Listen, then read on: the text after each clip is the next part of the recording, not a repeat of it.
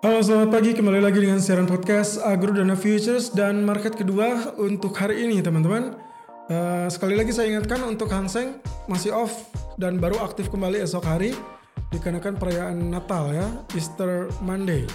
Oke untuk Kospi kali ini sudah berada kurang lebih di areal 244.75 dengan areal tertinggi 246.20 dan terendah 243.45. Oke uh, daily chart kita kupas pembukaan di 245.55 jadi dia sebetulnya sempat mengalami kenaikan lalu dia drop ya sampai 243 kalau kita bandingkan dengan periode sebelumnya di hari Jumat yang lalu justru dia ditutup di area 24.60 jadi sebetulnya area yang sekarang ada itu sudah menutupi area uh, gap ya.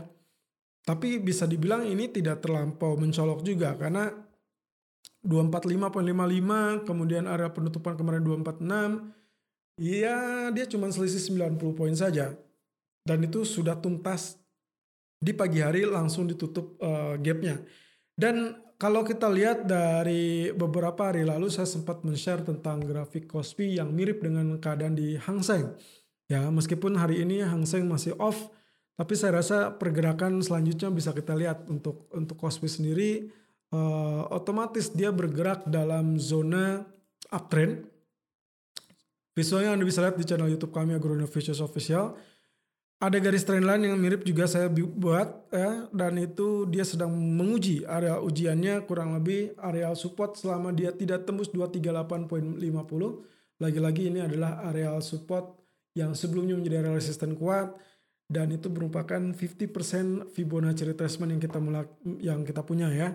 Dan Fibonacci retracement ini masih belum saya hapus seperti yang saya sempat ungkit-ungkit di pertemuan lalu kurang lebih dikarenakan uh, areal dalam dalam technical chart itu menunjukkan pola pergerakan yang masih cenderung terbatas di dalam areal-areal uh, tiga level sakti dari Fibonacci retracement 38.2, 50% dan 61.8%. Nah, jadi itu areal-areal yang belum saya hapus karena dia masih terjebak di dalam areal tengah tersebut. Tapi perlahan pergerakannya kurang lebih menapaki tangga untuk kenaikan. Nah itu kurang lebih gambarannya.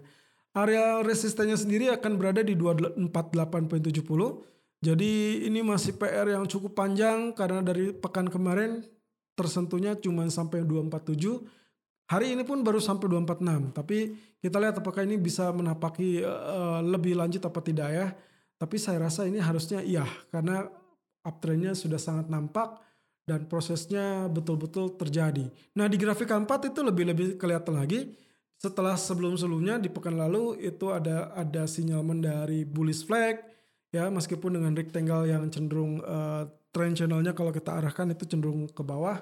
Nah yang kali ini justru uh, rectangle atau trend channelnya itu cenderung datar sideway. Jadi dia pergerakannya memang sideway dari 238 sampai 246 atau paling tinggi 247 tailnya. Nah, di situ saya memberikan remarks kalau misalkan ternyata ini masih kelanjutan dari uh, flag pertama, makin adalah flag kedua walaupun ukurannya lebih small ya, lebih kecil.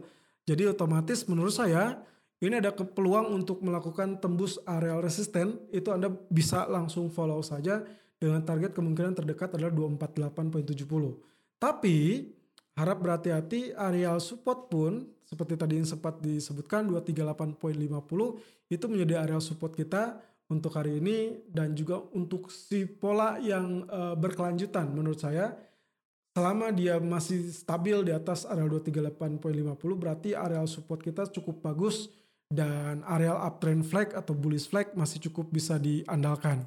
So untuk kali ini saya cenderung melakukan buy on dip untuk Kospi 244.40 sampai 244.60 Target pertama saya ada 245.15 dan target kedua saya 246.00. Stop lossnya 243.75. So in case Anda ternyata tertinggal ataupun misalkan uh, masih lihat arealnya cukup tenang, karena menurut saya juga ini tidak akan terlampau galak, belum ada berita yang terlampau yahut.